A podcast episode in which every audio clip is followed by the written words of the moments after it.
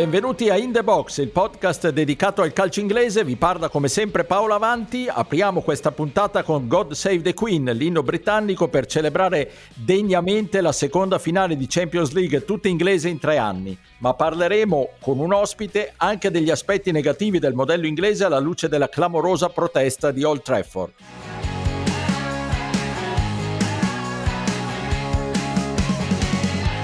Christian Pulisic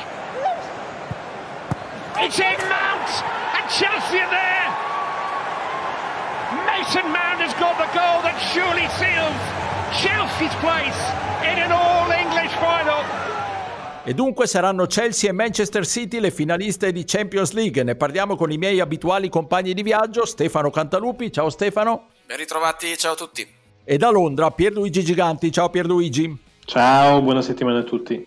Allora Pierluigi, che capolavoro ha fatto il Chelsea? È un grande capolavoro, grande partita, part- finita solo 2-0, ma in realtà sarebbe potuta finire 4-0 e nessuno avrebbe avuto da ridire. Anche all'andata comunque il Chelsea secondo me avrebbe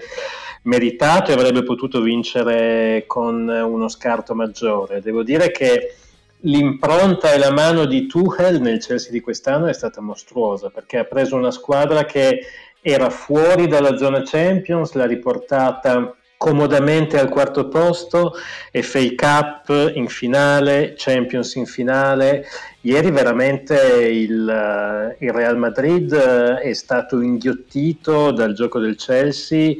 e davvero a un certo punto si pensava quasi che da un momento all'altro sarebbe potuta arrivare la beffa perché comunque le quantità di reti che tra Havertz, Mount e compagnia si sono divorati è stato incredibile, però eh, veramente giù il cappello di fronte a questa partita dei Blues che ci hanno veramente fatto divertire. E mm, io penso che già proiettandomi verso la finale temo che la loro esperienza internazionale, nonostante questa vivacità e questa capacità di giocare sempre di prima, credo che alla lunga questo aspetto li possa um, comunque mettere in difficoltà rispetto a una squadra che comunque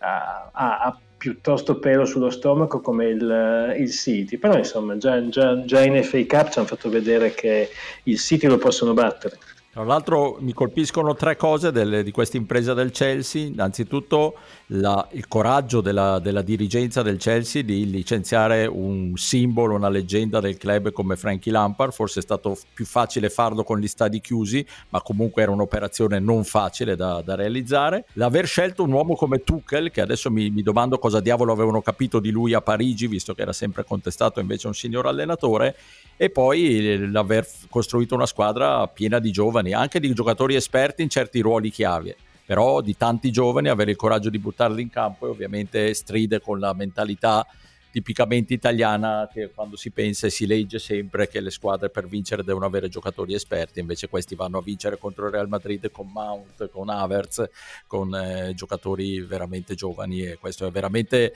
eh, un insegnamento per tutti. Sì, in realtà Paolo i giovani un po' sono stati costretti a buttarli dentro perché hanno avuto il problema a livello di mercato in cui l'anno scorso non hanno potuto ingaggiare alcun giocatore, però poi anche sul fronte dei trasferimenti comunque sono andati a prendere degli elementi come appunto Havertz sicuramente molto promettenti e che ben, si sono ben inseriti nella squadra che comunque ha un'età verde in alcuni ruoli molto importanti. Stefano, invece il Manchester City, vabbè, conferma i pronostici dopo la partita d'andata, torna in finale di Champions League Guardiola dai tempi del Barcellona, ci arriva da favorita d'obbligo, come la vedi? Ma allora, prima cosa ripromettiamoci di parlare magari in un podcast a parte di chi è più forte tra Mount e Foden, visto che Giusto. ci siamo, come dire,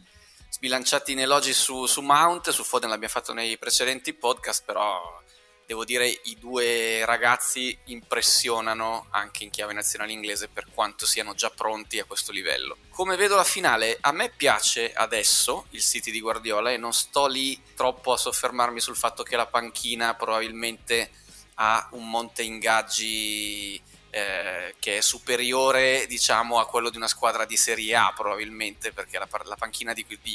di questa semifinale era incredibile c'è anche il professor Ieria che ci potrà poi dare una mano in questo podcast quando parleremo invece di, di altri argomenti, esperto di, di, giornalismo sportivo economico, però si fa per scherzare, ma insomma è chiaro che il parco giocatori è clamorosamente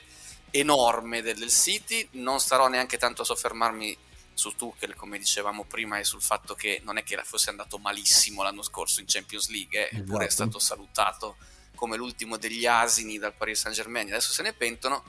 mi chiedi di Guardiola, a me piace il fatto che il City, se guardi anche i gol che ha fatto col Paris Saint Germain, non sono necessariamente l'evoluzione del tiki-taka, cioè una volta un rilancio lungo di Ederson, una volta 4-5 passaggi in verticale, a volte difesa a 5 con Mares attaccato diciamo agli altri eh, giocatori della linea difensiva del City, insomma mi sembra diventato anche un pochino più pragmatico, non ha dominato sempre il gioco col Paris Saint Germain, anzi però ha vinto nettamente il doppio confronto in semifinale, molto meglio delle grandi bollicine di quella semifinale col Tottenham che poi andò agli Spurs. Esatto, quindi come avevamo detto anche nell'ultima puntata del podcast, un Guardiola sempre più pragmatico, sempre più realista, meno dogmatico, ma che si sa adattare con grande maestria all'ambiente e all'avversario.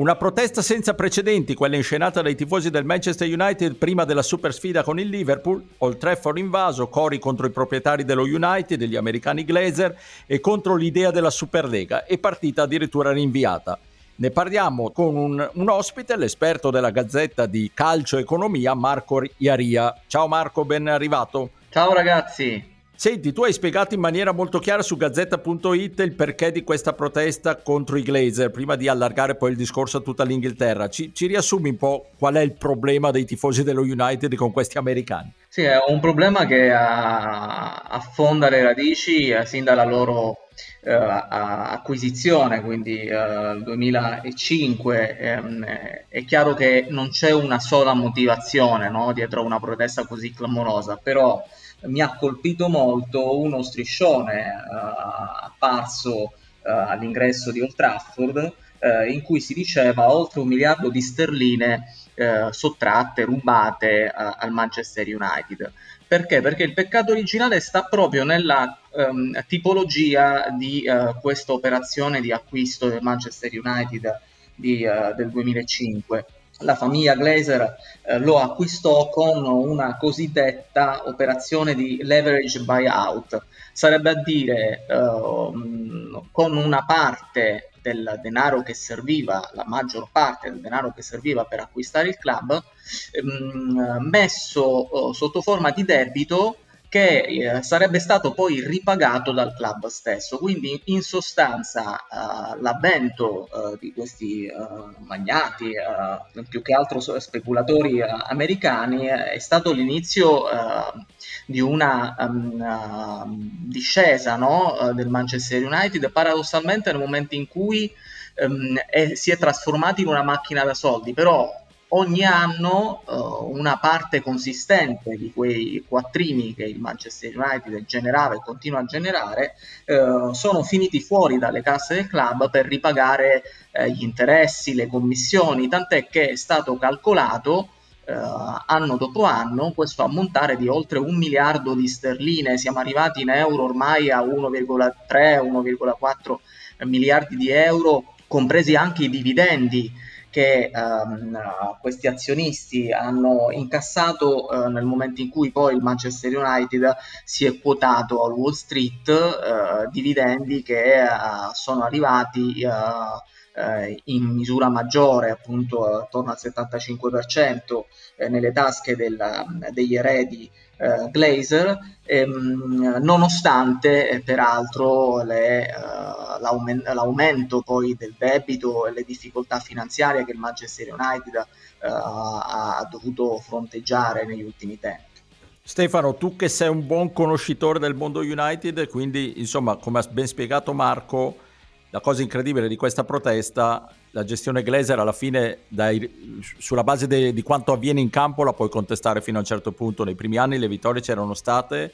recentemente ha vinto un'Europa League, ha fatto continuamente investimenti, magari non sempre coerenti, non sempre eh, efficienti come risultati poi sul campo, ma li ha fatti, adesso è secondo in classifica, ma eh, la contestazione va oltre quello che il Manchester United sta facendo in campo e fa un po' anche capire la grande differenza che c'è tra la tifoseria inglese e le altre tifoserie. Sei d'accordo? E infatti quando vedi le sciarpe giallo-verdi dello United of Manchester,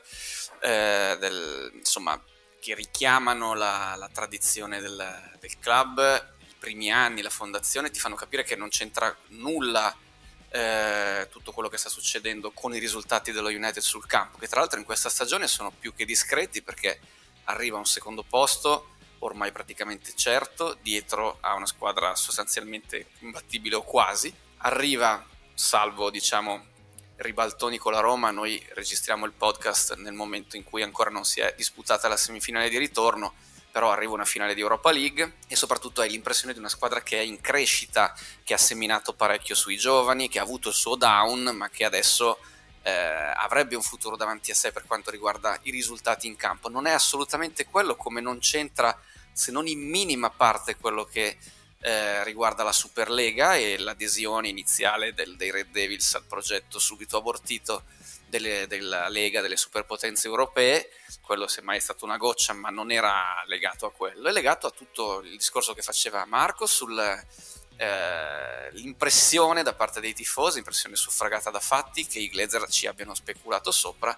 e poi diciamo un allontanamento sempre di più sempre più marcato dalle, dalle radici del, del, club e dallo spirito del calcio inglese e dello United in particolare che ha fatto piano piano imbufalire i tifosi fino ad arrivare al gesto eclatante. Esatto, quindi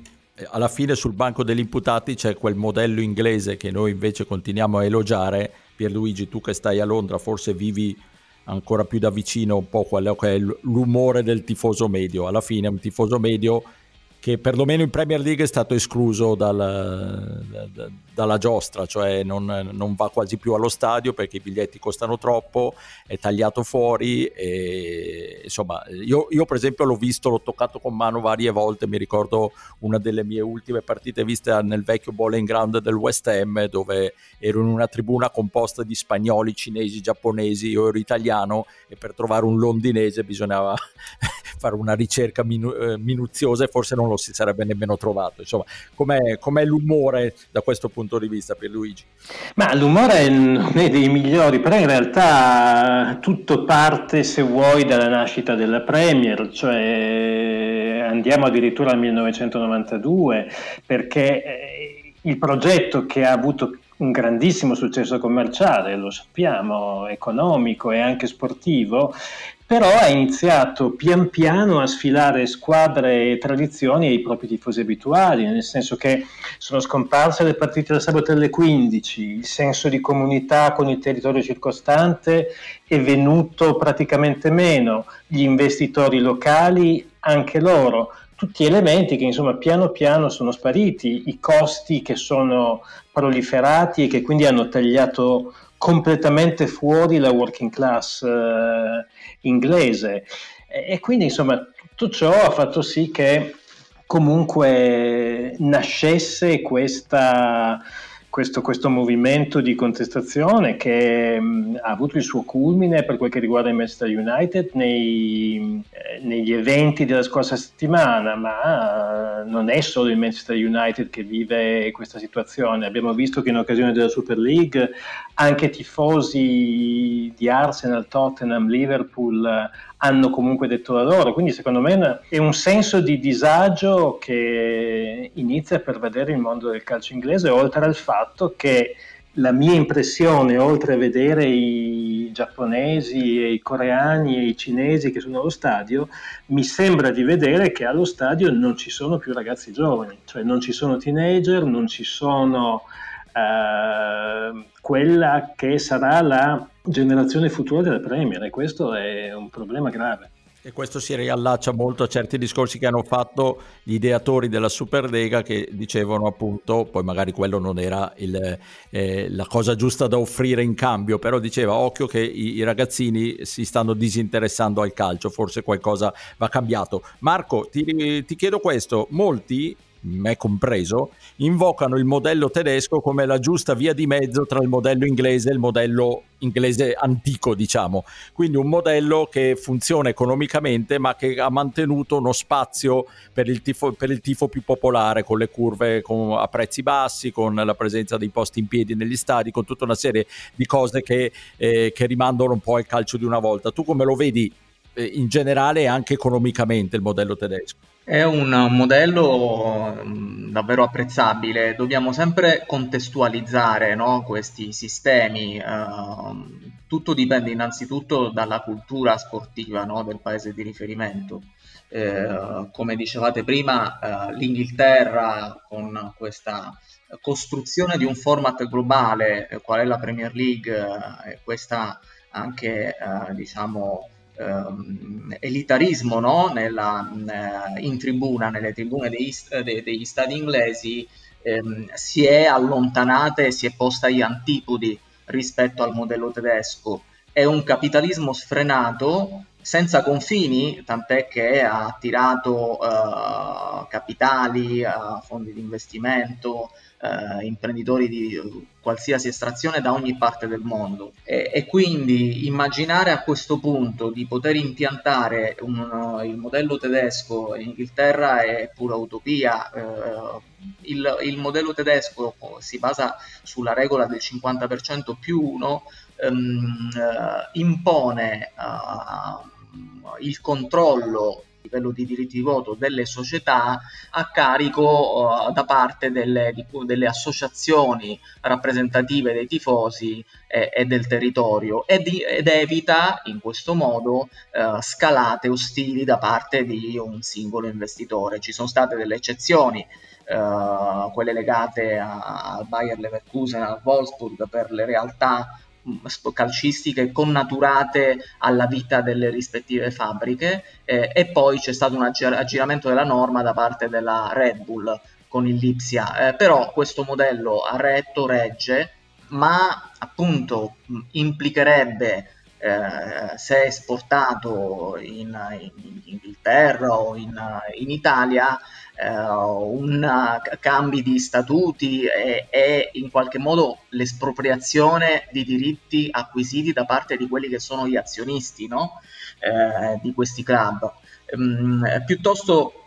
più che quindi una importazione, una importazione di un modello che è molto specifico e molto legato alla cultura di quel territorio, eh, sarebbe più eh, corretto attuare delle politiche che, che, che siano eh, di, di, compromesso no? tra le istanze del capitalismo e quelle del, del pubblico. Però è, è il, uno degli argomenti no, cardine del, di tutto il tema che è esploso nelle settimane scorse eh, con la Superlega. Alla fine eh, c'è anche da considerare questo, che è vero che in Inghilterra mh, la protesta sulla Superlega ha colpito tutte le Big Six no? indistintamente, però poi nella vita quotidiana, al di là di questo fatto che è eccezionale, nella vita quotidiana dei club gli inglesi colgono le differenze, gli stessi osservatori, per esempio ehm, tra i proprietari americani di punta